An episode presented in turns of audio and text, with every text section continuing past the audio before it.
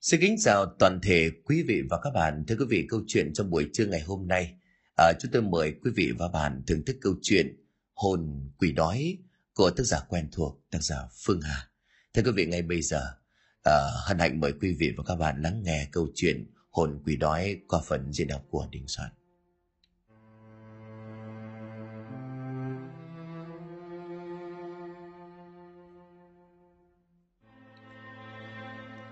Nhanh lên bà nó ơi, làm cái gì mà chậm chạp như thế? Tiếng của ông Tứ cất lên hối thúc bà Tứ, làm cho bà lại càng cuống cuồng lên. Bà cuống là phải bởi lẽ lòng dạ của bà lúc này đang nóng như lửa đốt. Mẹ chồng của bà là cụ Hạ đang khỏe mạnh hồng hào thì đột nhiên lăn đùng ra. Rồi đã ngoài 70 nhưng bà cụ còn minh mẫn và khỏe mạnh lắm. Ngày ngày bà cụ vẫn nhàn hạ chống gậy đi hòm với các cụ bô lão ngoài đình làng Đến mùa gặt lúa vẫn đi ảnh sách rơm ra ruộng, cho con cháu ăn. Vậy mà giờ đã nằm liệt ở trên viện. Số là đêm qua bà cụ bỗng nhiên trúng gió rồi ngã gục ở bên nhà ngoài. Phúc tổ mà dày là lúc đó có ông sáu hàng xóm qua chơi, cho nên phát hiện ra. Nếu không có lẽ giờ này bà cụ đã hóa ra người thiên cổ.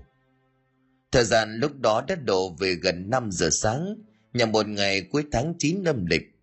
Suốt từ đêm qua căn nhà cấp 4 tọa lạc nơi cuối làng của gia đình bà vẫn sáng đèn.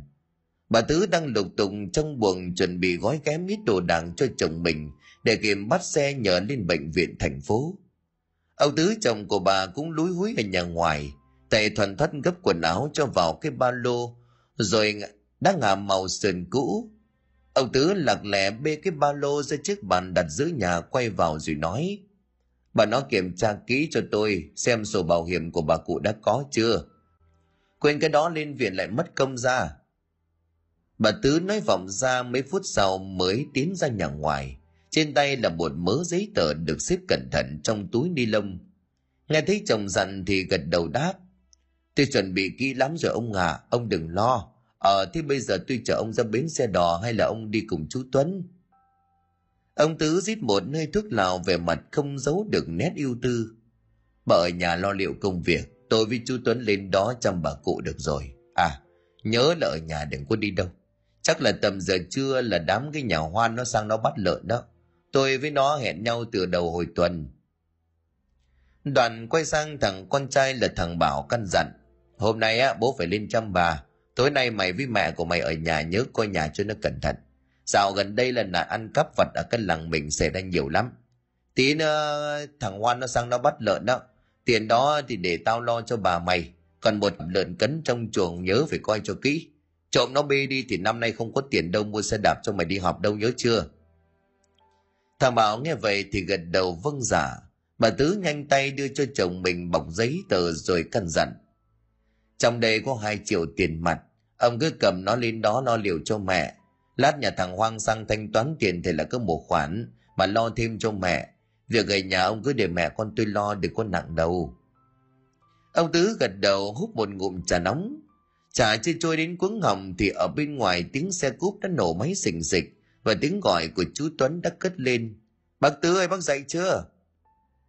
Ông Tứ xốc lại cái ba lô lật đật sỏ đưa dép tổ ong tiến ra ngoài. Dường như sực nhớ ra điều gì, Ông dừng lại mấy giây nhìn con trai. Đêm nay khéo là bố không về đâu.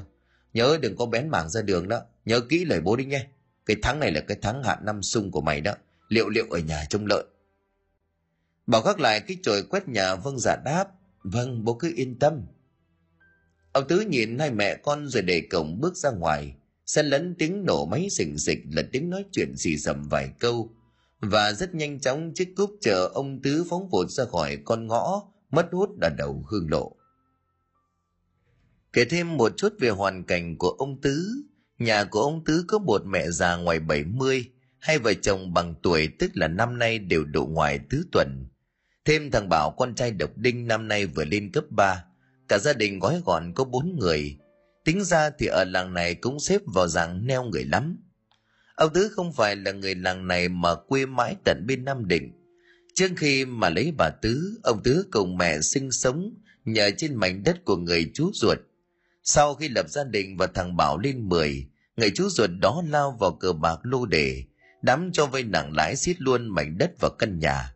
khi chẳng đã vợ chồng công đành phải dọn đi nơi khác đã nói nhờ một người bạn cũ giới thiệu cho mảnh đất và căn nhà này hai vợ chồng ông tứ vội vàng bắt xe sang xem thấy khuôn viên đất đai thoáng mát chủ nhà bán cả đất lẫn cửa nhà đi chỉ với giá ba cây vàng. Thế rẻ quá nên ông tứ liền gật đầu mua ngay. Hai ông bà mừng thầm trong bụng vì nghĩ vớ được món hời.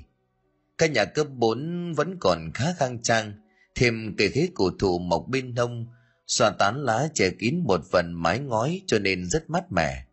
Nhà lại sẵn có ao cá một bể nước mưa bằng xi măng và một khoảng vườn rộng rãi khả dĩ sau này có thể xây chuồng lợn làm vườn rau. Chủ cũ lại theo con cái sang bên mã lai định cư cho nên cần bán gấp. Vì lẽ đó cho nên ông tứ mua ngay. Để sợ lầu đến tay kẻ khác thì lại thiệt. Duy chỉ có điều làm trong tứ không hài lòng cho lắm. Đó là căn nhà này nằm tận cuối làng. Gọi là cuối làng cho sang kỳ thực căn nhà cách nơi dân làng đang tập trung sinh sống một con đường đất dài hơn trăm mét đúng ra là nằm trên khu bờ sông để thế hoàn toàn tách biệt với dân làng. Xung quanh xóm bờ sông này chỉ lác đác vài nóc nhà. Lúc vợ chồng mẹ con nhà ông tứ dọn vào thì quanh nhà cũng chỉ có ba nóc nhà sáng đèn. Nghe nói đều là dân các đến đây ngụ cư. Mấy nóc nhà gần đây nằm dài rác cách nhau một quãng vườn rộng, nên khá yên nắng. Dẫu vậy với nhà ông bà tứ thì là một cái hay, bởi lẽ hai ông bà không thích ồn nào thêm việc mấy gia đình hay qua lại với nhau thường xuyên và quen nhau như ruột thịt. Ở được tầm khoảng 6 năm, xóm bờ sông đã thay đổi ra thịt nhiều lắm cho nên vẫn còn khá vắng vẻ. Trải dài theo con đường đất bám lấy khúc sông này, cũng chỉ có năm nóc nhà sinh sống. Hàng ngày, ông tứ lấy nghề thợ làm kế sinh nhai, bà tứ ngoài nghề làm ruộng còn kiêm thêm nghề bán bánh. Hàng ngày cứ tầm 3 giờ sáng bà trỗi dậy nồi lửa đổ sôi. Để rồi 5 giờ sáng cho bánh hấp nghi ngút khói đã được chẳng lên đằng sau chiếc xe đạp phượng hoàng, rồi lọc cọc đạp xe vào làng. Tiếng rào, ai bánh hấp đê, ai bánh hấp nào, bánh hấp nóng nào. Lâu dần bà con trong làng nghe đã quan tai. Ngày nào không nghe tiếng rau ấy, người ta lại thấy vắng. Dạo gần đây bão gió đổ về nhiều quá, thêm việc căn nhà của chủ cũ để lại ông bà tái sử dụng đã sáu năm dòng, cho nên có phần xuống cấp bỏ bẹp. Mấy tháng trước, ông bà tứ đã bàn nhau lấy tiền bạc tích cóp xây lại căn nhà. Căn nhà của ông bà cho phá đi, cũng trên nền đất đó dựng nên một căn nhà cấp bốn tươm tất. Cây ghế cổ thụ trộm lên mái nhà với gốc cây xù xì cứ một người ôm.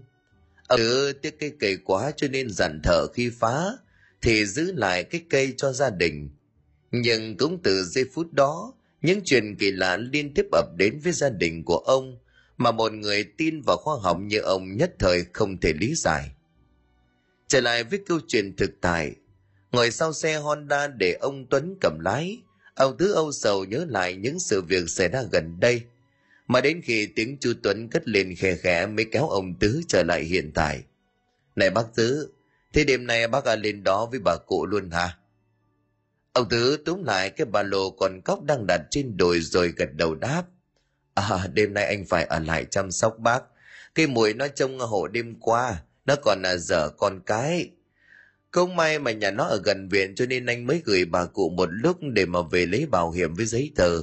Phiền chú sáng sớm thế này anh cũng áy náy. Tuấn Ánh xì nhàn rẽ vào một con lộ còn lác đác miễn đèn xe theo chiều đối diện cái chỗ hàng xóm với nhau anh cứ khách sáo với em làm gì? Chấm ngâm vài giây tuấn đột ngột đổi chủ đề. Bác tứ này em hỏi thật à, bác có tin trên đời này có ma không? Sao chú lại hỏi cái chuyện ma quỷ? Tôi thì tôi chả tin trên đời này có ma. Tôi đây này 13 tuổi đã theo ông chú đi bốc mộ thuê. Cái thời mà chú còn chưa đẻ là tôi biết rửa xương người rồi. Xác người tôi gặp còn nhiều hơn chú ăn muối. Thế mà tôi có thấy mặt ngang mũi dọc con ma nó làm sao? Tuấn nằm mờ trong cuồng họng rồi tiếp tục cài số tăng ga để lên dốc. Chiếc cúp cả tàng gặp ổ gà sóc như sóc ốc. Ông Tứ một tay giữ trần mũ cối, một tay bám trần gấu áo đuôi tôm bạc màu của Tuấn mới giữ được thăng bằng. Có đoạn đường sóc ông Tứ mới tiếp tục căn vặn. Thì sao đương nhiên đang lành à, chú lại hỏi tôi cái việc hoang đường ấy thì em cũng chẳng tin thế nhưng mà Làm sao? Tôi với chú như anh em trong nhà, sao mà cứ ấp ống như thế? Tuấn thầm anh nói như quả quyết. Bà cụ nhà bác bị ma nó hành đấy, chứ chả phải là gió máy gì đâu. Ông Tứ há hốc mồm, cái gì? Sao chú lại nói thế? Thì đấy nhá, ông Sáu ông ấy kể đấy, chính của tai em nghe đây này. Ông ấy à, chẳng dám kể với bác vì sợ độc mồm. Nói rồi Tuấn chẳng đợi trông Tứ dục mà kể ngay. Câu chuyện đêm hôm đó được vạch ra một cách tỉ mỉ, như một thước phim quay chậm đang phát lại trước mắt của hai người. Ông Sáu là hàng xóm gần nhà nhất với gia đình ông Tứ, dù hơn ông Tứ tận một con giáp, nhưng lại rất hợp tính của nhau. Hai lần la qua nhà trà thuốc và giúp đỡ nhau, lúc mùa vụ bận rộn tình cảm khăng khít lắm. Từ khi gia đình bốn người của ông Tứ dọn về xóm bờ sông, thì ông Sáu đã ở đó rồi. Qua những câu chuyện bên chén trà khô, ông Tứ cũng phần nào hiểu được hoàn cảnh của người hàng xóm này. Bà Sáu chết ngay sau một cơn bạo bệnh cách thời gian đó độ khoảng 15 năm, bỏ lại ông Sáu cùng với lại con trai học lớp 11. Hai cha con của ông Sáu nương tựa vào nhau, nhưng mà đến khi thằng con độc nhất nhận giấy báo trúng tuyển đại học, cũng là ngày nó chết vì tai nạn giao thông. Kể từ đó chỉ còn mình ông Sáu sống đùi thùi trong căn nhà ba gian, lầm lỗi như một bóng mờ ở làng. Hàng ngày ông Sáu lấy nghề bơm bật lửa bắn lỗ tai lầm kế sinh nhai. Đêm thì răng câu đặt bẫy vì mấy gia đình sống ở xóm bờ sông này, nhà nào cũng có mấy cái vó nằm bắt cá, tôm. Từ hôm đó ông Sáu theo thường lệ trở dậy đi thăm câu. Được gần đây thì ông phát hiện trong cái đầm cuối con đường đất có đám cá lớn sinh sống. Vì lẽ đó cơm nước xong xuôi ông Sáu nay nịt gọn gàng rồi khép cổng đi ngay. Lúc mà ngang qua nhà ông Tứ, ông Sáu tính tàn và làm cốc nước chè cho ngọt giọng, thì đột nhiên ông giật mình. Ngay khi vừa nhìn vào nhà ông Tứ, ông Sáu thấy cửa đã tắt đèn. Dưới ánh trăng mờ của vầng trăng một cảnh tượng kỳ dị đập vào mắt của ông làm trông thấy lạ. Bên ông của nhà ông Tứ là cái ao tù với đám bèo tấm đang dập dềnh trong làn sóng lăn tăn. Ông Sáu thấy bóng của một người đàn bà cấp thúng, đầu chiếc khăn mỏ quả, với đôi chân đứng lù lù ở đó. Thường bà Sáu dậy làm bánh hấp sớm, ông Tứ đang tính cất tiếng gọi, nhưng ngay lập tức ông sinh nghi. Bởi lẽ bóng đàn bà đó mặc sắc phục của người xưa với cái khăn trên đầu và cái váy đụp đặc trưng. Dưới ánh trăng lờ mờ vì khoảng cách khá xa cho nên ông không nom rõ mặt. Nhưng ông Sáu chắc chắn đó là dáng đàn bà, nhưng mà đều làm trông hoài nghi vì làn da của người đó trắng đến mức kỳ lạ. Cho rằng mình nghĩ nhiều quá, ông Sáu giơ tay tính gọi, nhưng mà đột nhiên cảnh tượng trước mắt làm trông dùng mình cổ họng nghẹn ứ. Cánh cửa chính của căn nhà từ từ mở ra. Trong đêm đèn tiếng bàn lề rít lên khè khẽ. Liền sau đó, từ trong nhà bóng của người đàn bà lưng còng chậm chạp đi ra. Ngay lập tức, ông Sáu nhận ra đó là mẹ của ông Tứ bà cụ Hạ. Là hàng xóm thân quen nên ông Tứ còn lạ gì dáng dấp này Thế nhưng mà đêm nay cái tướng đi của bà cụ cái gì đó quái dị lắm. Bà cụ hạ tấm lưng cầm, bình thường khi mà di chuyển thường chống một cái gậy trúc. Vậy mà đêm nay bà cụ cứ gục đầu, hai tay buông thõng, lầm lối tín ra cho bóng người cấp thúng kia. Tướng đi lật đật như là con rối gỗ bị ai đó dậy sóng làm cho ông hơi hoảng. Đỉnh điểm của nỗi sợ dâng lên khi ông thấy bóng của đàn bà cấp thúng kia đột ngột quay lưng, nhắm hướng ao tù mà tiến tới. Đêm khuya tính mình người đàn bà đó đi như là lướt trên mặt đất, hoàn toàn không phát ra tiếng động nào. Cái bóng ấy từ từ tiến xuống lòng ao rồi chìm dần chìm dần, chỉ còn một cẳng tay xanh lẻ giơ lên khỏi mặt nước. Bà cụ Hà vẫn buông thóng tay tiến lại hướng đó. Ngay lúc này ông Sáu Hoàng quá mới chi hô rồi chạy vội vào nhà. Ngay lập tức thì bà cụ tứ cũng lăn đồng ra ngất lịm. Vợ chồng ông bà Tứ đang ngồi trong nhà nghe tiếng ông Sáu gọi thất thanh vội tá hỏa, phén bồng chạy ra. Sẽ đến nơi thì mẹ của mình đã lăn quay ra đất thì hoàng quá nhờ người chở ngay đi bệnh viện trong đêm. Kể đến đây Tuấn nhìn vào gương chiếu hậu một lần nữa rồi bảo, đấy anh ạ, à, nguyên văn ông Sáu kể em nghe là như thế. Ông ấy còn bảo là cái lúc mà lao lại chỗ bà cụ đấy, ông còn thấy bóng của đàn bà đầu chít khăn, tay cấp thúng đó rồi trồi lên khỏi mặt ao nhìn ông ấy chừng chừng. Em nghe mà run như là cầy sấy chắc là ông ấy sợ quá chẳng dám kể cho anh. Sau xe tâm trạng của ông tứ rơi vào hỗn loạn. Ông cố gắng nói lớn như là tự chấn an. Làm gì có cái chuyện đó? Chắc là ông ấy say rượu nên là tưởng tượng ra thôi. Tuấn nghe thấy vậy thì cãi ô hay, hàng xóm với ông ấy cả chục năm, em có thấy ông ấy uống một giọt rượu nào đâu. Từ cái ngày mà con trai của ông ấy đi liên hoan vì đỗ đại học xong ấy gặp tai nạn đó, ông ấy thề là không bao giờ động vào cái ờ, rượu trà rồi còn gì. Nghe tuấn nói ra những lời ấy, ông tứ thầm khẳng định mình đã sai. Bởi lẽ sáu năm quen biết, ông tứ chưa bao giờ thấy ông sáu rượu chè bao giờ. Thế nhưng mà ông tứ vẫn cố chấp bảo, thì ờ, có thể ông ấy ngái ngủ nhìn nhầm thì sao?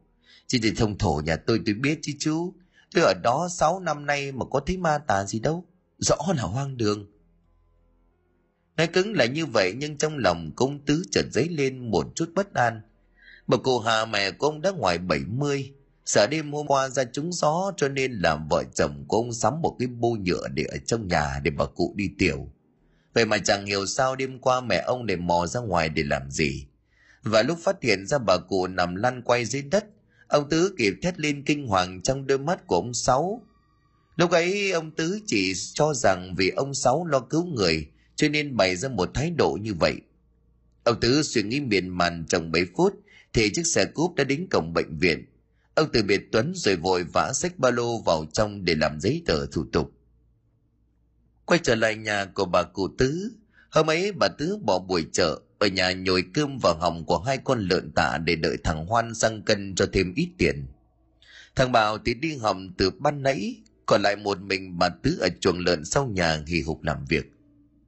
Thời gian lúc đó đổ về khoảng bảy rưỡi sáng, nhưng mà tiết trời hôm đó khá u ám.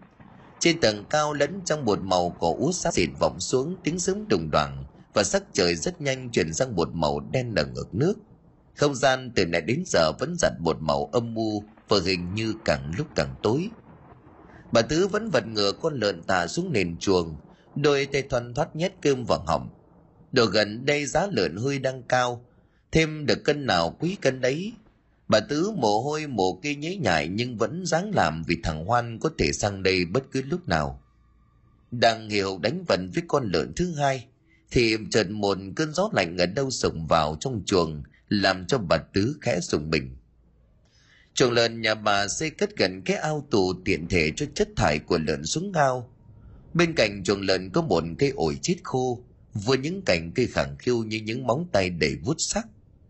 Bà tứ hì hục mãi mới xong vừa chui ra khỏi chuồng lợn, thì bất thình lình một tiếng sắc phát ra. Cùng với đó, cây ổi đánh gồm một tiếng xuống ao tiếng động mạnh quá làm bà tứ hoàng hồn rú lên khe khẽ. Vên biết cây cầy đó chết khô đã lâu, có thể hôm nay nó đã mục thân và tiến đến lúc đổ. Thế nhưng bà Tứ vẫn dấy lên một cảm giác rợn rợn, nhất là khi bà ở nhà một mình dưới tiết trời âm u. Bà đứng bất động nín thở đào mắt nhìn chăm chăm xuống cái ao đang vỗ sóng nghỉ hoạt. Xung quanh cái ao là những rặng tre già đang oằn mình vì gió. Có cảnh sau trận mưa lớn ấy đêm trước còn cầm xuống gần chạm cả mặt ao Bà Tứ bần thần mất mấy giây, rồi cũng thở dài cho là mình nghĩ viển vông. Vừa đào lại chuồng lợn tính buộc lại cánh cửa chuồng cho thật kỹ. Chợt bà giật bắn mình vì nghe có tiếng chân người đạp trên đá khô. Tiếng động rõ một một ấy phát ra từ ngay sau chuồng lợn, làm cho bà hơi hoảng sợ. Bà túi lùi ra xa độ một mét rồi lớn tiếng hỏi. Ai đấy? Từ sau bức tường chuồng lợn mốc xanh mốc đỏ, có một bóng đèn lấp ló rồi thỏ hẳn đầu ra nhìn bà. Kèm theo đó là một thanh âm gào ré lên một tiếng. Bà tứ chợt thở dài nhẹ nhõm vì hóa ra là một con mèo hoang mới lèn vào nhà của bà. Bực mình thì bà tứ nhặt một viên gạch dưới chân, nhắm con mèo ném mạnh tới khiến cho con mèo kêu thét lên. Lao vội vào bụi rậm ở gần đó. Mẹ tin nhân cái giống mèo mà mày làm bà của mày hít cả hồn. Bà Tứ lầm bầm chửi rủa.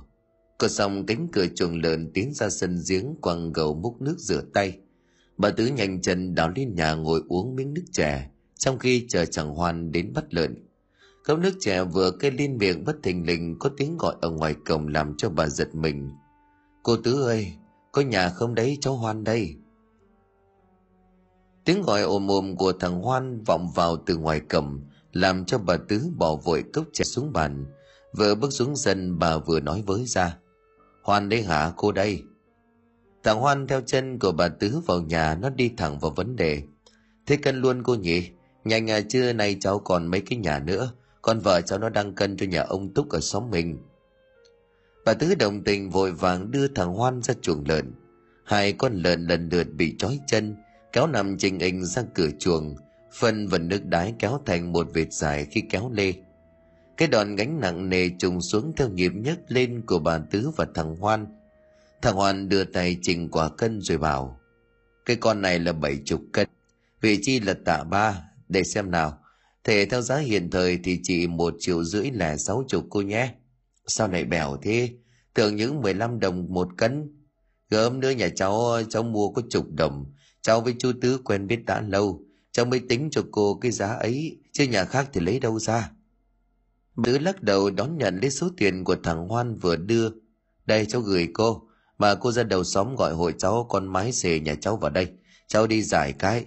Từ sáng đến giờ nín đái đau hết cả bụng. Bà tứ liền lần vào trong túi áo, lại cẩn thận cài kẹt cướp rồi gật đầu đi vội. Thằng hoan thì rào chân ra nhà vệ sinh vạch quần.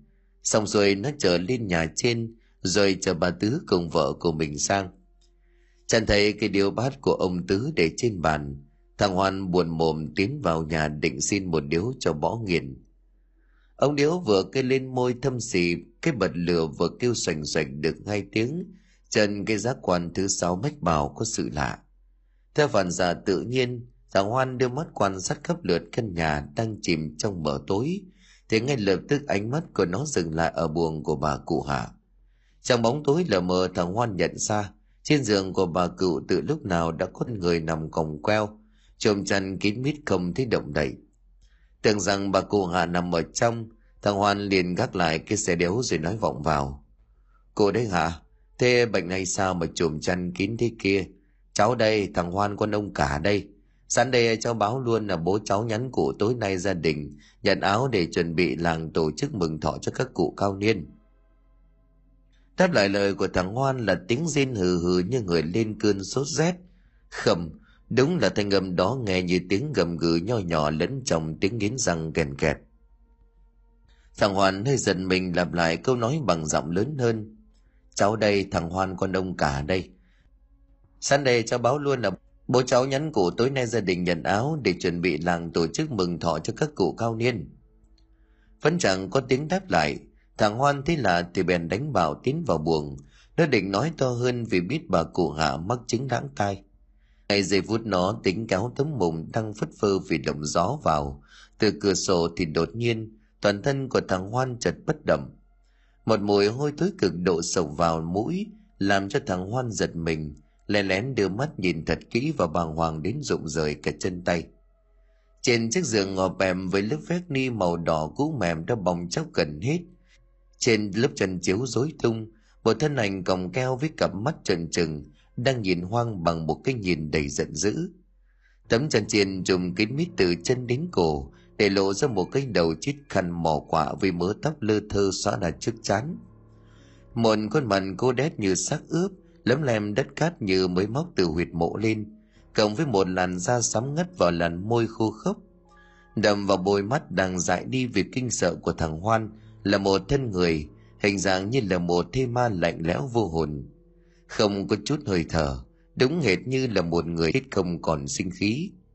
Một cảm giác sợ hãi tột độ nhanh chóng bóp nghẹt tâm trí của hoan khi chứng kiến cái xác khô còng cao trước mặt. Thằng hoan kinh hại đến cứng họng, miệng ú ớ, nhưng thanh âm bị bóp nghẹt nơi cuống họng không thể thốt được thành lời. Đúng quần của thằng hoan năm bầm dù mới đi đáy xong nó mặt mày tái mét cố gắng nhắm chặt mắt để tưởng tượng rằng đây chỉ là cơn ác mộng hãi hùng. Nhưng mùi xác thối sồng vào trong mũi làm đầu óc cổ hoan như mụ mị. Thứ mùi ngay ngái đó đen nòi vào mũi miệng sập lên tận não, hồi thối và tanh tưởi cực độ. Cái xác khô quắt nằm cách thằng hoan chỉ độ một cánh tay. Ngay lúc này đột nhiên ngồi bật dậy và nghiến răng kèn kẹt. Thằng hoan kinh hãi rú lên dồn hết hơi sức nhắm tịt mắt lại rít ra ngoài. Bất thình lình, đôi tay còng keo như khúc cùi mục đó chợt thò ra.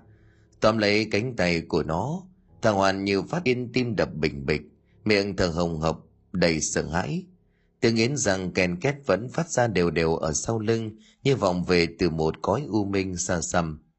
Thằng hoàn hú lên rồi điên cuồng dãy rủa may mắn thoát khỏi bàn tay với mấy ngón khô gầy đã lao thục mạng ra cửa cắm đầu chạy không phân biệt được phương hướng. Bà tứ và vợ của hoan lúc này mới ở đầu xóm về đến cửa nhà. Thì tiếng hoan thét lên thì cả hai cùng xanh mặt.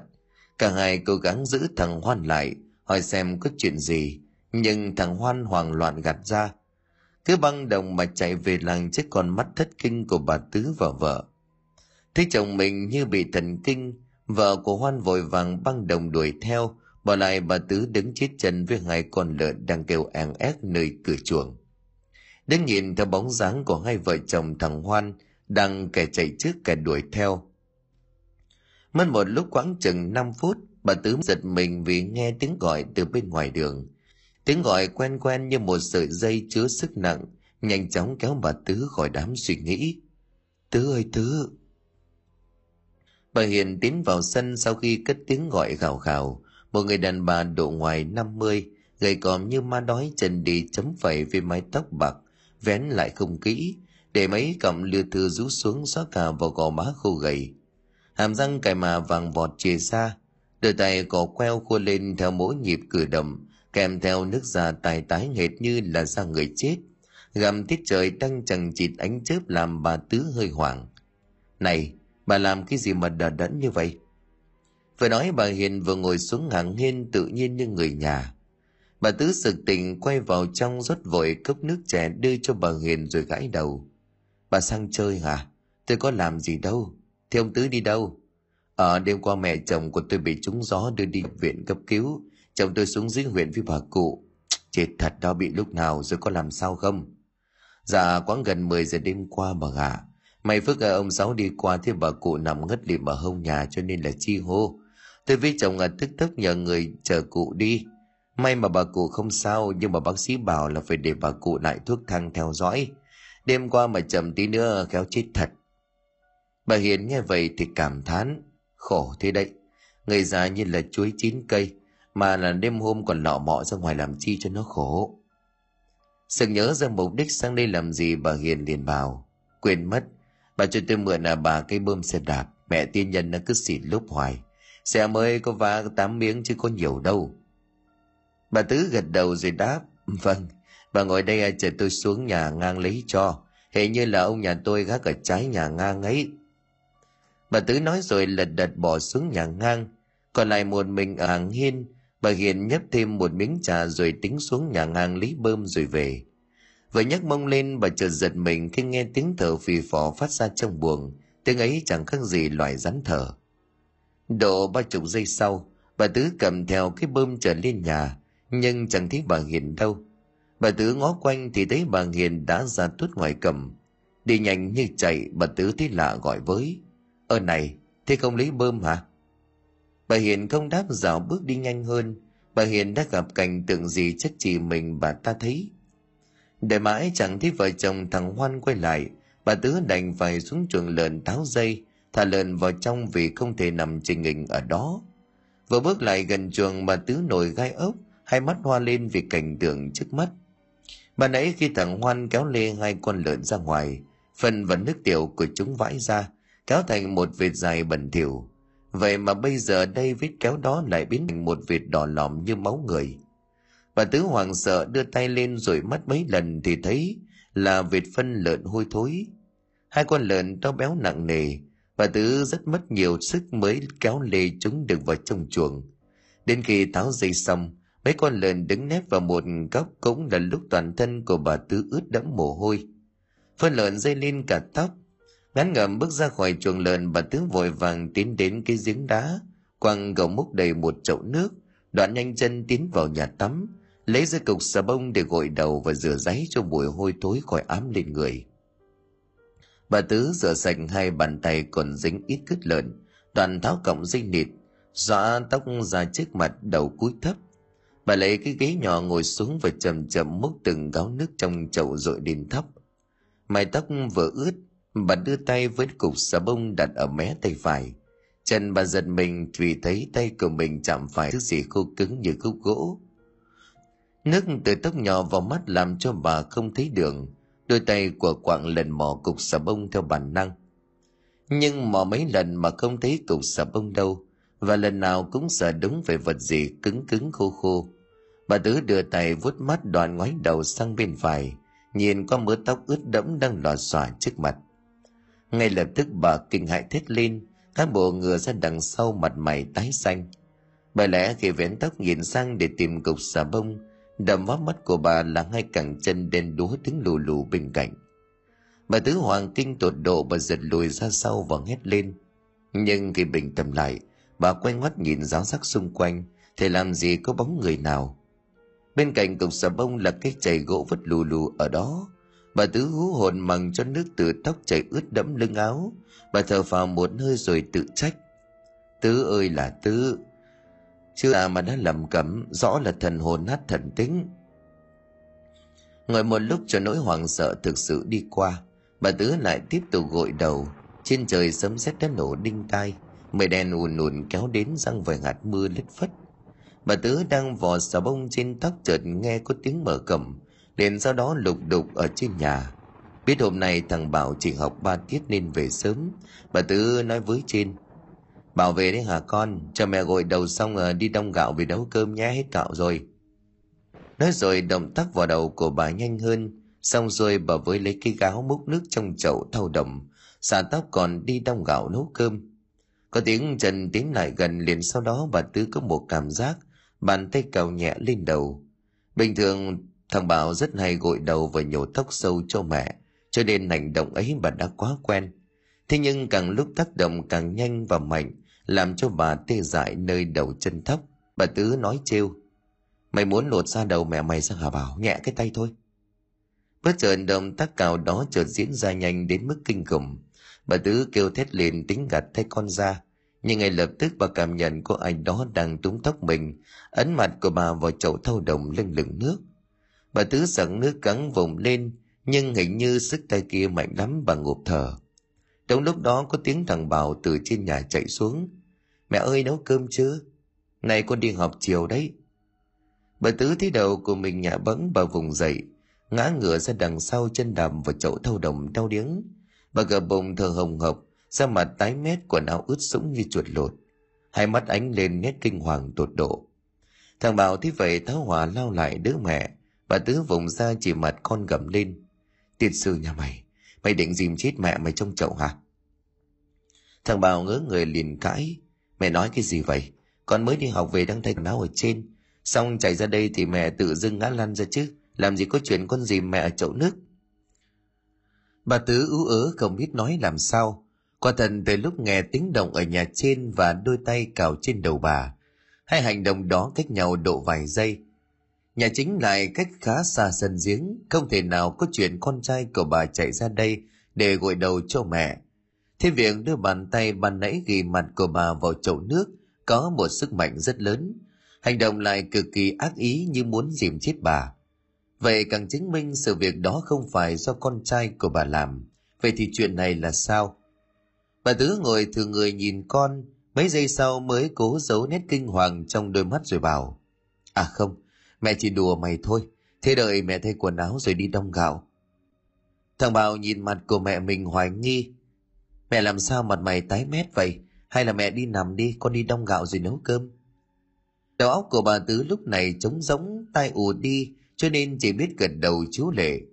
Theo chân thằng bảo trở lên nhà trên, trong tâm trạng bàng hoàng, bà tứ thêm nhận bộ quần áo rồi ngồi co ro trên bàn, trong khi thằng bảo lấy xe đạp đi đông gạo trời đã bắt đầu mưa giả dích, giờ là sắp thối đất thối cắt đến nơi. Ngồi đợi đẫn một lúc, bà tứ thấy cơ thể của mình như một cảm giác lạnh lẽo bùa vây. Nhấp thêm một ngụm nước trà nóng mới pha, nhưng vẫn không làm giảm đi phần nào lạnh giá. Bà mệt mỏi trở vào buồng nằm quấn chăn cho đỡ rét. Bà tứ cứ suy nghĩ mãi về những sự việc xảy ra sáng nay. Từ lúc chứng kiến thằng hoan bỏ chạy khỏi nhà Thế việc bà Hiền đột ngột bỏ về như chạy. Đến vệt phân lợn bà nhìn nhầm thành máu tươi. Giờ hai cẳng chân đen đúa khô gầy đứng lù lù bên cạnh. và sức mạnh dìm bà sặc sùa trong chậu nước. Tất cả sự việc đó bà Tứ không thể lý giải. Bà cứ nằm co ro trong chăn, suy nghĩ miên man và liệm đi lúc nào không biết. Nhưng đang trong lúc nửa tỉnh nửa mê, thần thức chưa đi sâu vào trong giấc ngủ, Trần bà giật mình kêu thét lên rồi ngồi bật dậy vì cơn ác mộng kinh hoàng kéo đến nhanh quá. Trong cơn ác mộng đó, bà thấy một người đàn bà đầu chiếc khăn mỏ quạ, bên nách cắp cây thúng đứng lù lù ngay đầu giường nhìn bà đăm đăm. Bà Tứ phải u ớ một lúc mãi mới tỉnh, bàng hoàng nhớ lại cơn ác mộng kinh hoàng này. Bà Tứ hoàng kinh tột độ mà người ngợm lên như cơn sốt rét, quấn cả chăn tính ra nhà ngoài ngồi. Lúc ngang qua cửa buồng vô tình ánh mắt của bà liếc ra sân giếng với cái nhà tắm. Ngay lập tức bà rú lên lùi hẳn lại, dựa lưng vào bức tường, bởi lẽ thấp thoáng dưới làn mưa, nơi cửa nhà tắm tối om được che bằng ri đô mỏng. Cơn gió thốc vào cuốn tấm vải tung lên, và bên trong cái hốc mở tối đó, bà thấy người đàn bà mặc váy đụp, đầu chít khăn thâm, mái tóc với mấy cọng lòa xòa rũ xuống đang nhìn thẳng vào mình. Tấm rideau từ từ rơi xuống, gầm cơn gió lại thốc lên một lần nữa. Lần này bóng đàn bà đã biến mất, hình ảnh người đàn bà đã biến mất một lúc lâu mà bà Tứ vẫn á khẩu, mang cho hai hàm răng đang vang vào nhau lách cách.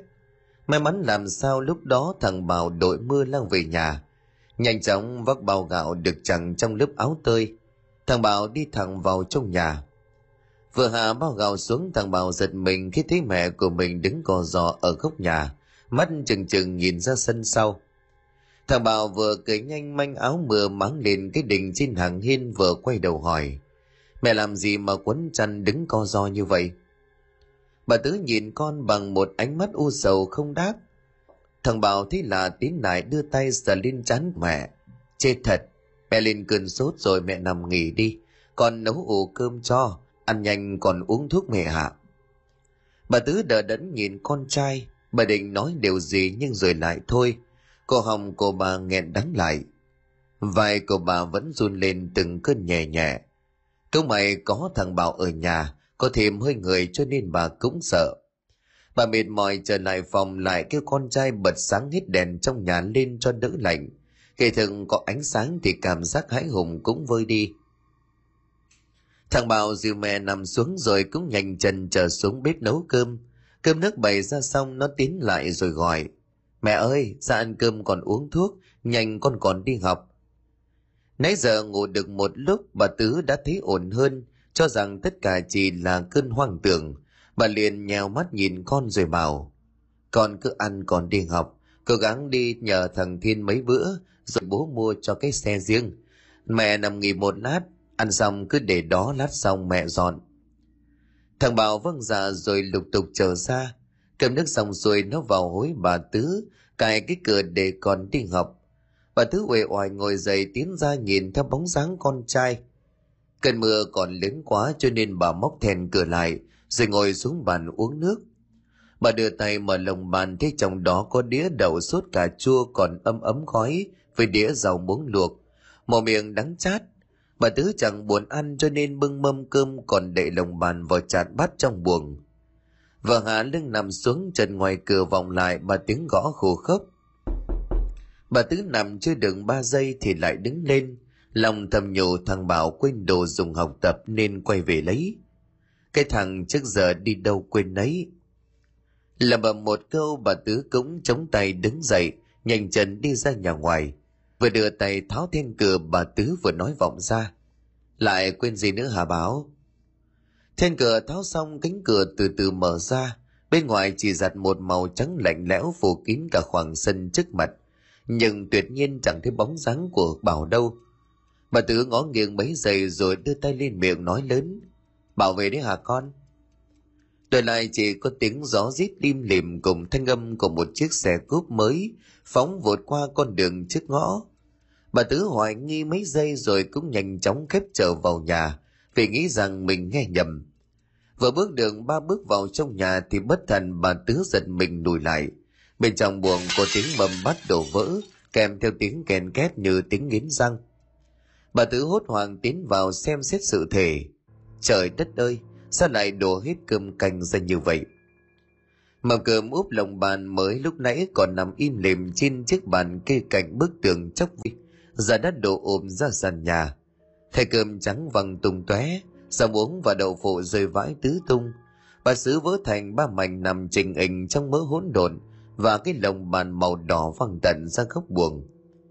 Bà tứ vội vã lấy cái chổi nhanh chóng hốt sạch đám đổ vỡ miệng lầm bầm.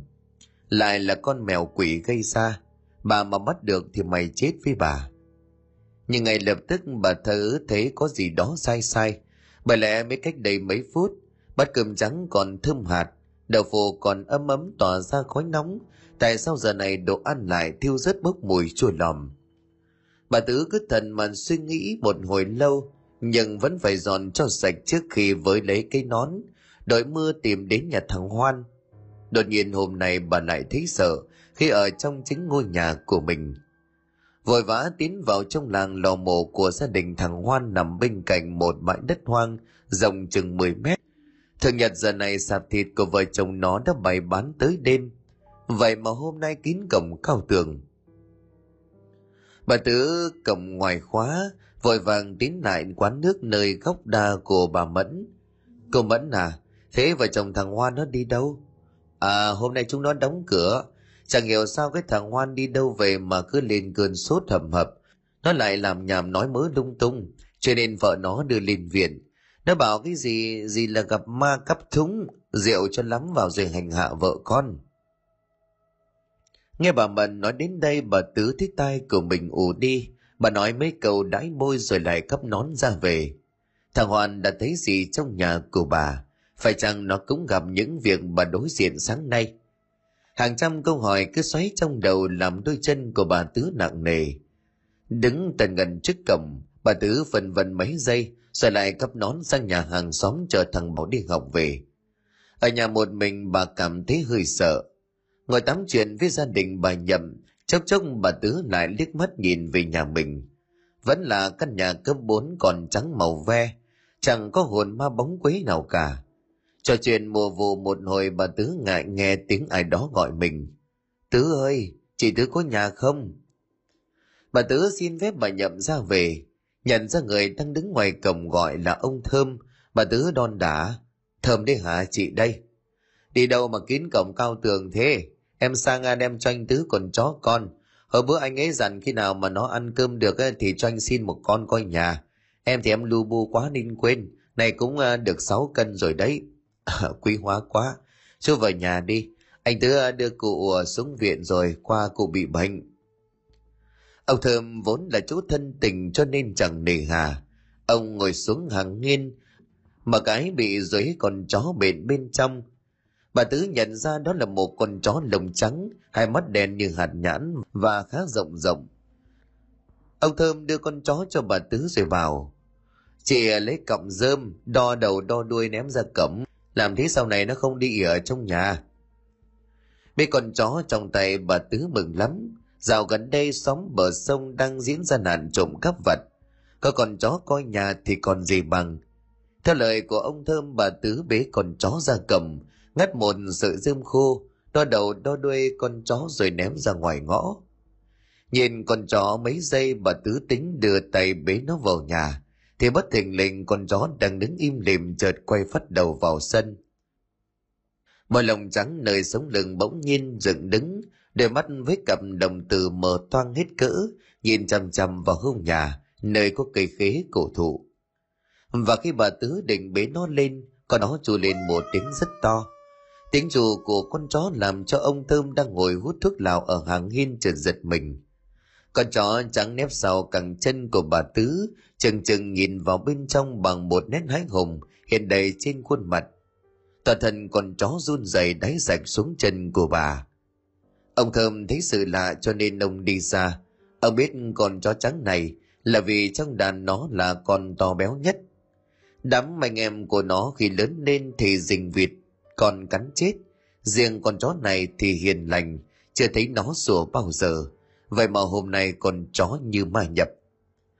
Bà Tứ sau giây phút giật mình, bèn nhanh tay bế con chó lên, thấy toàn thân của nó run lên bần bật, cổ họng vẫn rên lên những thanh âm gì gì. Con chó như là thí ma, vừa bế ngược vào trong lại nhanh chóng lao vọt ra ngoài cầm. Mấy cái móng sắt bấu mạnh làm tay của bà dớm máu.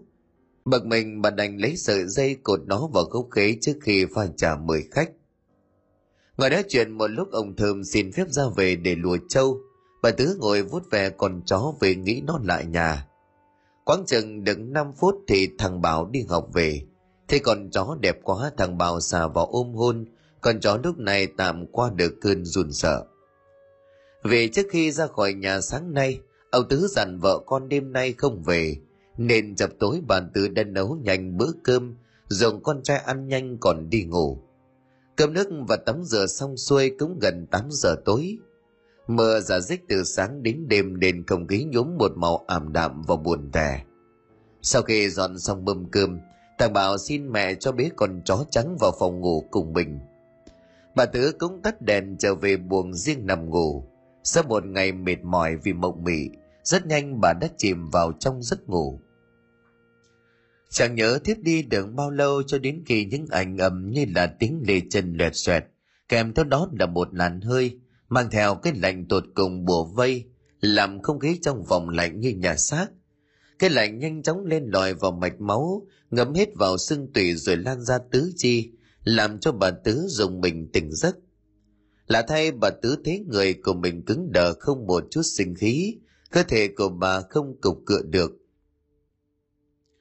Đầu nặng chiếu, toàn thân lạnh toát xung quanh một mảng tối đen nhưng vẫn cảm nhận được mơ hồ sự tồn tại của cái gì đó. Bất ngờ từ sâu trong tâm can của bà tứ chợt hiện lên một nỗi lo sợ vô hình tim của bà đập mạnh hơn, mồ hôi ra nhiều hơn. Trong lúc tâm thần bấn loạn đó, bà tứ mơ hồ cảm nhận có ai đó đang sờ bàn chân của mình, rồi lan dần lên người. Bà tứ kinh hãi hết lên, nhưng mà miệng phát ra chỉ là tiếng ú ớ vô lực. Đến lúc này bà biết mình đã bị bóng đè. Cố gắng nín thở mấy giây rồi dồn sức cựa quậy, nhưng tay chân không theo ý của bà. Bà nằm im bất lực, nhưng hai mắt mở trừng trừng đậm vào mắt của bà là hình ảnh cực kỳ kinh hãi. Nơi cuối giường, cái mộng trắng đùng kẽ rung lên nhẹ nhẹ, như có ai đó đang vén mộng chui vào. Trong bóng tối lờ mờ khi tấm mộng đang rung lên, trần có một bàn tay xanh nét, gầy guộc như khúc củi khô thò vào, sờ lên chân của bà. Liền sau đó là một bóng người đang bò lên theo hướng đó. Bà tử muốn gào lên đánh đồng cho thằng bảo, nhưng cổ họng bị bóp nghẹt không thành tiếng cái thân ảnh xanh như ma đói đó của bà ta, người đàn bà thấp thúng, đôi tay dài ngoãng vươn ra, lần mò khắp cơ thể của bà tứ và dừng lại ở nơi cần cổ. Cộng với tiếng sừng gãy răng rắc, cái đầu chậm chậm hiện ra dí sát vào tấm mùng. Hiện rõ hai gò má hóp lại như bị bỏ đói lâu ngày. Mà tóc rối bù còn bết đi vì máu tươi. Đầu thùng một màng to tướng đang áp mặt của mình chừng chừng khuôn mặt quắt kẹo đó bị cái mùng cản lại, cho nên căng ra. Cách mặt của bà chỉ độ một căng tay. Có một bóng trắng từ buồng của thằng bảo lao đến, kèm theo với tiếng gầm gừ. Bà tứ thấy chân tay của mình lấy lại được sức lực. Bà kinh hãi thét lên rồi ngồi bật dậy. Bàng hoàng nhận ra quanh căn nhà còn mờ tối. Bà vén mộng lao ra, với tay bật sáng ngọn đèn tròn, rồi đảo mắt nhìn khắp nhà con chó trắng ngồi đó nhìn bà đăm đăm. Làm cho bà biết chuyện vừa rồi chẳng phải là cơn mộng mị. Bà tứ thất thần ngồi lâu ở bàn uống nước rồi đọc liền một bài kinh phật. Không biết đã ngồi bần thần ở bàn uống nước trong bao lâu, cho đến khi cánh cửa căn nhà chính từ từ mở ra liền sau đó là những tiếng động lạ, làm cho bà tứ tròn tỉnh khỏi cơn mê. Bà đứng dậy cái ốc nồi dọc sống lưng bởi lẽ tiếng động đó giống hệt tiếng trên người trên nền đất. Một cảm giác dần dần bắt đầu xâm chiếm toàn thân của bà. Một nỗi sợ không biết diễn tả ra làm sao. Đang lắng tai nghe và đăm đăm nhìn ra ngoài thì bất ngờ con chó trắng đang cuộn tròn dưới chân của bà, chân gầm lên đứng dậy. Đôi mắt xanh rực như hai hòn lửa nhìn chằm chằm ra ngoài. Lông dọc sống lưng của nó dựng đứng cả lên gầm gừ ra những tiếng như là giận dữ. Bà tứ chưa kịp lên tiếng hỏi xem ai ở ngoài, thì bất ngờ con chó phóng vụn ra ngoài cửa. Rồi sau đó nó luồn sang bên thông nhà. Tiếng gào rú của con chó làm cho bà tứ giật thoát mình đứng há miệng tại chỗ. Bà đưa tay lên ngực thở mạnh. Tiếng con chó gào rú sau nhà, lát sau im mắng trả lại màn đêm đen đặc. Phủ kín căn nhà trong đêm trường tĩnh mịch giây phút kinh hoàng qua đi, bà tứ đang tính gọi thằng bảo dậy xem chuyện gì, thì đột nhiên con chó lào đào vào nhà. Toàn thân của nó ướt nhẹp dính đầy bùn đất. Con chó tín lại rồi đầu vào chân rồi nằm bẹp xuống. Nhìn bộ dạng của nó lấm lem, bà tứ đoán chắc nó mới chiến đấu với thứ gì đó.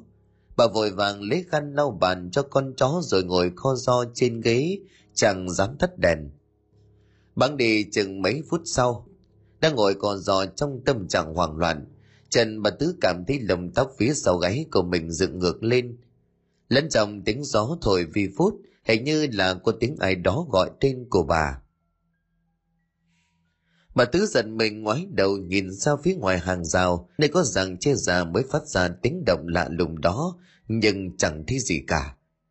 Bầu trời phía bên ngoài hàng rào gặp cơn mưa giả dích mới buông lúc tối đã tối sầm lại gió lớn bắt đầu nổi lên. Hàng cây tre trùm kín bức tường bị gió cuốn vào, hé vọng ra tiếng kẹt kẹt và không như có người bít xuống. Liền lúc đó, cánh cầm chính chợt mở toang, tiếng rầm rầm phát ra lớn lắm, làm cho bà thét lên. Thằng bảo đang ngồi trong buồng, nghe tiếng của mẹ mình rú lên thì nó ngồi bật dậy. Mẹ, cái gì mà mẹ gào toáng lên như vậy chứ? Mà sao cửa nào mẹ lại mở toang ra thế kia? Bà tứ liền lắp bắp, mẹ mẹ. Thằng bảo đang tính căn vặn thì trần bên ngoài cổng có tiếng vỗ cánh vành vạch. Cả hai quay đầu lại nhìn nhau, rồi không ai bảo ai cùng nhìn ra ngoài cổng. Cánh cổng gỗ vẫn còn đông đưa nhẹ nhẹ, kèm theo đó từng làn gió cuốn theo bụi cát đổ vào. Một con cú mèo với sải cánh rất lớn từ lúc nào đã bay đầu trên trụ cầm cao lên từng tiếng èn ép thằng bảo thấy còn cú mèo quay ác cứ nhắm vào người của mình gào lên thì bực mình. Nó tiến ra hàng hiên nhặt viên giỏi ở sân ném mạnh còn cú vỗ cánh bay lên rồi đậu xuống ngọn tre, nhìn hai mẹ con năm năm. Thằng bảo tiếp tục nhặt hòn sỏi thứ hai, nhưng chưa kịp ném thì bất thình lình bên trong nhà, tiếng của bà tứ lại thét lên. Cánh cửa sổ ngay sát bàn thờ cách chỗ bà đứng chỉ một mét chợt mở toang ngay lúc này sát bên con sông cửa sổ, lù lù một thân ảnh đàn bà đứng đó. Người đàn bà đầu đội khăn mọ quả hai bàn tay gầy guộc bám chặt chấn xong hốc mắt trúng sâu hai má hớp lại, nhưng mà đói đang hoác mồm nhe răng nhìn bà chồng chọc. Thằng bảo thất kinh lao vào nhà theo phản xạ bực mình gắt. Làm cái gì mẹ cứ gào toáng lên như vậy? Bà tứ ngã ngồi ra đất, chỉ tay vào cửa sổ mặt tái xanh hai hàm răng đầm vào nhau nghe lách cách mà không thể nói thành tiếng. Thằng bảo tiến sát lại cạnh cửa sổ ngồi giật mình. Nó thò tay kéo vào một vật rồi đưa ra trước mặt cười. Mẹ ơi là mẹ, có mỗi cái diều đứt dây nó bay vào nhà cũng sợ. Hôm nay mẹ sao vậy? Bà tứ kinh hãi với cái diều với cái đuôi được buộc bằng mấy tấm băng đen, cho nên phần nào yên tâm. Chẳng lẽ trong lúc hoang loạn bà lại nhìn nhầm, có lẽ đúng là thích thật bà tự cười cho sự nhát gan của mình rồi lại đứng suy nghĩ. Bên ngoài trời đổ cơn mưa lớn, tiếng mưa ầm ầm rội lên mái nhà, hắt thứ nước lạnh lẽo qua ô cửa sổ. Thằng bảo nhanh tay khép cửa và mệt mỏi hối mẹ của mình đi ngủ. Bà tứ bình tĩnh hơn phần nào, nhưng vừa đưa tay tính kéo cửa chính, thì con chó trắng đang cò giò trong gầm bàn đột nhiên bu lên. Cộng với đó là trên nền nhà làm bằng gạch đỏ, chợt hiện ra chi chít những dấu chân người dấu chân dừng ngay ở cửa quay mũi chân vào trong. Bà tú đứng người hơi thở gấp gáp, mắt của bà dường như không thể nhắm lại, cứ trần tròn lên trong màn đêm tăm tối và chừng chừng nhìn ra khoảng sân trước mặt như bị thôi miên. Và trong giây phút thoáng qua rất nhanh, bà thấy rõ có ai đó đang đứt đi rất nhanh về phía sau bà. Bà tứ bỏ giờ câu nói rồi quay ngoắt đầu lại nhìn con bằng một khuôn mặt thật sắc thằng bảo dường như cũng nhìn thấy bóng người đó lại cũng đáp lại mẹ bằng con mắt lạc thần. Thế này thì chắc chắn là có trộm. Nhớ lại lời bố mình dặn sáng nay trước khi lên viện, rằng làng này gần đây có nạn ăn cắp vật thằng bảo thút lên, chết rồi, trộm nó vào bắt lợn đó mẹ. Lời vừa dứt thì chú cậu ao vòng đến tiếng đạp nước, kèm theo tiếng cười khanh khách đến giờn quấy. thằng bảo giật mình quay sang thấy mẹ của mình mặt mũi xanh như tàu lá thằng bảo đưa tay lên ngực nén tiếng thở mạnh rồi hỏi. Giọng nói lúc này đã là cả đi. Mẹ có nghe thấy tiếng gì không? Có. Ma nó cười đấy con. Làm gì có ma quỷ nào? Mẹ theo con ra ngoài xem đứa mất dậy nào đêm hôm còn mò vào đây. Nó giả thần giả quỷ dọ mẹ con mình chứ. Không để cho bà tứ đồng tình, thằng bảo đã sầm sầm bước ra ngoài. Trên tay lầm lầm cái đèn pin, tay phải nắm chặt con dao phay mà ông tứ bố nó ngay để ở gầm bàn uống nước bà tứ dù bản thân sợ lắm nhưng bảo bà ở một mình trong tình cảnh này bà chẳng dại. Dẫu sao bà cũng muốn làm cho rõ xem, bóng bà ấy là người hay ma, rồi bà đã có cho mình đáp án trong đầu. Bên ngoài mưa đã ngừng rơi, bầu trời chỉ còn le lói chút ánh sáng tàn lụi và mát mẻ trong làn gió lưu siêu. ngọn đèn tròn mắng ở vách sau nhà chỉ xoay sáng được một nhỏ, bao quanh căn nhà vẫn là một màu đen u tịch chỉ còn ánh sáng từ chiếc đèn pin trên tay của thằng bảo chiếu ra. Như một lưỡi rào nát màn đêm soi dòi từng rặng tre đang im lìm, chiếu xuống vì gió mưa bàn nãy. Gió vẫn thổi vù vù trên những tàng cây, từng phiến lá chuối trồng mạnh mẽ bờ ao cọ vào nhau xào xạc tiếng đập nước đã im bặt, tuyệt không phát ra thêm một tiếng nào. Hai mẹ con to gan lớn mật dò dẫm bước đi trên nền đất lầy lội từng bước đi nặng nề và dơ bẩn. Bất chợt bà tứ thêm một lần nữa, cảm thấy tông gáy phía sau đầu của mình dựng đứng, như có một luồng khí lạnh lẽo thổi thốc vào. Đang mùa cuối thu mặc dù là mới trải qua cơn rồng tố, nhưng cũng không thể lạnh đến mức như vậy. Bà tự cố gắng chấn tĩnh không quay đầu nhìn lại về phía sau lưng, nhưng càng như vậy, hơi lạnh càng thêm dữ dội khiến cho bà run lên nó sợ hãi mơ hồ xâm chiếm tâm trí lan ra tứ chi, làm cho bà buồn rùn. Bầu trời đang im lìm đột nhiên dẹt một tiếng, tia sắt vằn vện từ trên không trung, không có dấu hiệu gì báo trước. Liền đánh thẳng từ trên trời xuống một cái gốc cây cổ thụ gần đó, khiến nó bị gãy làm đôi. Cả không gian đen ngòm trước đó, lúc này bừng sáng khiến mọi thứ xung quanh khu vực đó nhìn khá rõ ràng hai mẹ con kinh hãi ngã ngồi ra đất. Dưới ánh sáng bừng bừng của ngọn lửa và cây đèn pin trong tay, nào vào mắt hai mẹ con là hình ảnh vô cùng quái dị. Một người đàn bà đứng tập thò sau một bụi cây chanh, làn da tái nhợt trắng như sáp. Đầu bà ta chít khăn màu quả và trong miệng ngậm một vật gì màu trắng không ngừng ngọ nguậy gào rú. Bà tứ gào lên rồi ngất lịm đi. Thằng bảo thấy cảnh tượng kinh hoàng đó cũng lăn đồng ra vì nó kịp nhận ra thứ màu trắng trong miệng của bà đang chu lên đầm mỹ, đó chính là con chó trắng. Trước khi mềm màn bất tỉnh, thằng bảo còn kịp nhìn thấy con chó trắng bị xé làm đôi. Tiếng thịt da rách nát cả tiếng nổ, tí tách của đống lửa như xoáy vào óc thằng bảo rõ buồn một. Hai mẹ con đồ kình lên nhau cũng là lúc thân ảnh kia vụt biến mất. Mất một cái, thay thân thể mẹ con của bà tứ như một cỗ sức mạnh vô hình kéo tuột xuống ao tiếng thân thể cọ vào sỏi nghe ràn rạt cháy nhà rồi bà con ơi. Tiếng ngồng sào rú lên thất thanh làm dân trong xóm bờ sông bừng tỉnh. Cả xóm chưa được mười nóc nhà vội bật sáng đèn đóm lao sang nhà bà tứ. Đống lửa của cái cây bề xét đánh vẫn bốc phừng phừng, nhưng gọi thế nào cũng không thấy mẹ con bà tứ đáp lại, rồi trong nhà còn sáng đèn.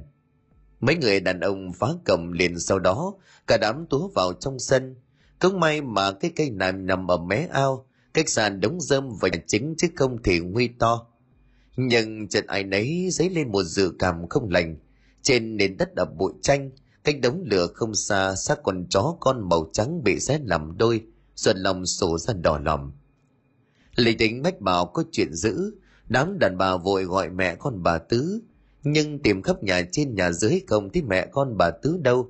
Cả đám mới thấy lạ tìm xuống chuồng lợn ngay khi vừa dọi đèn vào, cả đám thất kinh khi thấy bốn con lợn nằm chết vật nền chuồng học máu tươi. Cả đám mu ớ nhìn nhau nhất thời không thể nào lý giải được. Ngay khi tính trở lên nhà trên, cả đám nghe tiếng hét thất thanh của ông sáu. Cuống cuồng lao lên chỗ khoảng ao nơi tiếng động phát ra. Cả đám thấy ông sáu ngã ngồi ra đất, tay chỉ thẳng vào lòng ao với nỗi kinh hoàng không thể nào che giấu trên khuôn mặt. Nhìn theo hướng tay của ông sáu, cả đám rú lên khi thấy hai mẹ con bà tứ nằm trên nghênh ở lòng ao tù, để đang dầm dềnh những hai cái xác vô hồn. Tiếng sóng bị bọm vào làm cho hai cái xác cứ nổi trên hạ xuống cực kỳ quỷ dị. Và khi đám người tái mặt lao xuống ao tính bơi ra cứu người, thì đột nhiên chân có một bàn tay vô hình ở dưới đáy ao, kéo tuột hai cái xác xuống lòng ao lạnh lẽo. Gần dòng thời gian trở về hai tiếng trước ông tứ đang lau người cho mẹ mình trong phòng bệnh phòng bệnh nơi bà cụ hạ nằm để theo dõi gồm 10 giường tính từ cửa lác đác bảy tám người thân của bệnh nhân cũng túc trực ở đây cùng ông trong số đó có một ông già độ ngoài 80, dầu trắng da đồi mồi nhìn tướng mạo khá điềm đạm. Duy chỉ có điều làm ông Tứ thấy khó chịu đó là từ lúc đi tái khám trở nên ông lão này cứ dán mắt nhìn mẹ con ông Tứ đăm đăm. Lau rửa cho mẹ mình ông Tứ đỡ bà cụ hạ nằm xuống kiếm chuyện hỏi. Cô cũng nhập viện cụ thế con gái cụ đâu? Chết. Ừm, um, thế cụ ở đây một mình? Chết cho rằng ông lão này bị thần kinh hoặc già cả lú lẫn ông tứ chép miệng bưng chậu nước ra ngoài lúc đi ngang qua ông cụ ông tứ giật mình khi thấy ông cụ hóa ra không phải nói với mình đôi mắt của ông cụ nhìn bà cụ hại chừng chừng câu nói của luồn vấy vẫn còn lặp lại chết chết chết trở lại hoàn cảnh hiện tại thời gian lúc này đổ về 12 giờ đêm Bà cụ Hà đang thiếp đi trong giấc ngủ đêm chợt ngồi bật dậy, bên cạnh giường ông Tứ mệt mỏi ngủ say. Bà cụ Hà tung tấm nệm mỏng rời khỏi người. Bà một động tác nhẹ nhàng bà bước xuống đất, đi chân trần bằng qua dãy giường bệnh nhân đang chìm trong máu trắng và sự yên tĩnh. Nhắm hướng bàn cầm tiến đến, mồm miệng của bà cụ méo sạch hai mắt dại đi. Nước tiểu theo mỗi bước chân dì ra trên nền nhà một màu vàng như nước chè khô và bốc mùi khai khắm Bà cụ cố gắng ngoái lại đánh động con mình, nhưng không được. Ông Tứ vẫn gục mặt ngủ. Bà cụ cố gắng kìm lại nhưng như có một sức mạnh vô hình mời gọi, hoặc như ai đó đang kéo tay của bà cụ đi. Bà cụ hạ giờ dẫm rồi trèo lên ban công, một làn gió lạnh thốc đến, bà cô trao đảo rồi cắm đầu xuống đất từ tầng 3. Bên trong phòng bệnh cánh cửa chính đột ngột khép lại, có tiếng ai đó gào lên dưới sân bệnh viện Ông Tứ bị tiếng hét làm cho giật mình ú ớ mở mắt. Vội vã cùng đám người nhà bệnh nhân lao ra xem náo đậm. Ông không nhận ra bà cụ chẳng còn trên giường. Và khi thò cổ ra ban công xem xét, ông Tứ nhận ra cái xác cỏ quắp đó chính là mẹ của mình. Ông Tứ gào lên lao xuống bằng tốc độ nhanh nhất có thể, quỳ gồng xuống bên xác của mẹ. Ông gào lên từng chàng đầy thống khổ. Bác sĩ và y tá thương tình kinh xác cổng keo lên cáng đưa vào nhà xác. Là một điều là bà cụ Hà rơi từ tầng 3 xuống đất mà không hề xây xác một ly, quần áo không rách, thậm chí chẳng có lấy một vết thương. Duy chỉ có đôi mắt trợn ra khuôn miệng không khép lại, nét mặt lộ rõ nét hoàng sợ tột cùng. Bên trong nhà xác lạnh lẽo bà cụ Hà nằm im lìm trên băng ca, một màn phủ tấm vải trắng, ông tứ đã đấn quỳ cạnh xác mẹ của mình lòng đau xót khôn nguôi. Có tiếng cô y tá cất lên khe khẽ sau khi đám y bác sĩ và nhân bên bệnh viện rời đi. Ông ơi ông cứ nhận vào đây để bệnh viện bàn giao thi thể. Chúng tôi cũng đã báo đến công an rồi. Ông tứ sụt sùi ngẩng đầu lên cầm lấy cuốn tài liệu có kèm một tờ giấy màu trắng tính ký cho xong chuyện nhưng vừa nhìn ông đã lập tức khựng lại mặt nghệt ra vì tờ giấy trước mặt sao nhìn quen như vậy Chẳng phải tờ giấy có dấu tiền của bệnh viện là một tờ giấy bàn màu vàng nhàu nát, trên đó là chi chít những ký tự màu đỏ.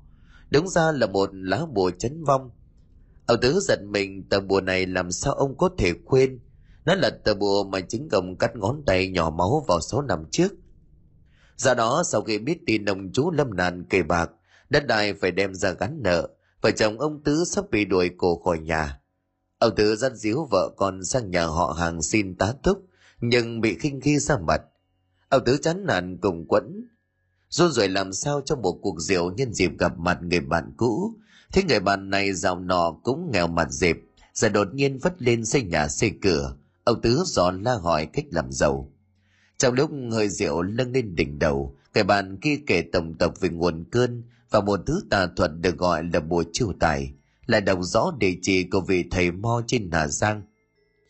Ông Tứ bỏ hết công việc mượn, vay mượn thêm một ít tiền rồi tìm đến lại lục sinh thầy ban cho buổi chiêu tài để đời đỡ khốn nạn. Thầy Mo cầm một chỉ vàng tiền công, bày trong tứ một cách cực kỳ ác độc. Đó là tìm một người đàn bà năm đó tròn 53, giết chết và chặt lấy cái đầu đem cho thầy. Thầy Mo sẽ thiêu cái đầu lâu đó, đoàn nghiền xương đầu thành bột làm thành bùa cải vận chiêu tài. Lại dặn thêm phải tuyệt đối chay tỉnh, nếu không bùa mất linh. Tất làm việc gì cũng hanh thông, ông Tứ trong cơn củng quẫn đã mù quáng làm theo. Đó là một người đàn bà sống một mình trong căn nhà hoang vắng ở cuối làng, nơi gia đình ông Tứ tá túc. Người đàn bà không hề hay biết đêm hôm đó, khi mà người hàng xóm thật thà là ông Tứ gõ cửa xin mượn đồ, lại là đêm định mệnh với bà ta. Cái xác của ông Tứ cột đá quẳng xuống sông, cái đầu đẫm máu cho vào túi bóng, bỏ ra vào ba lô con cóc và ngày trong đêm bắt xe đến nhà của thầy.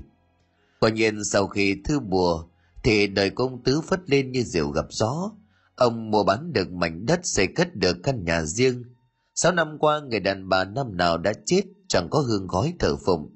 Nhưng sáu năm qua đang yên ổn tại sao đến hôm nay lá bùa quấn quanh đầu lâu đấm máu mà sáu năm trước thềm mò đốt trước mặt bây giờ ông lại xuất hiện lù lù.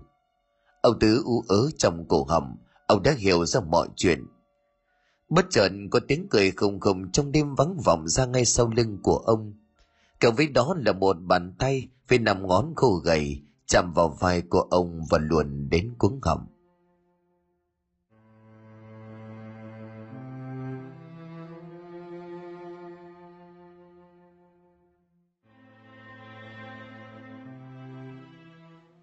Xin cảm ơn quý khán thính giả đã chú ý đón nghe. Xin kính chào, tạm biệt quý vị và xin hẹn gặp lại quý vị và các bạn trong những câu chuyện tiếp theo.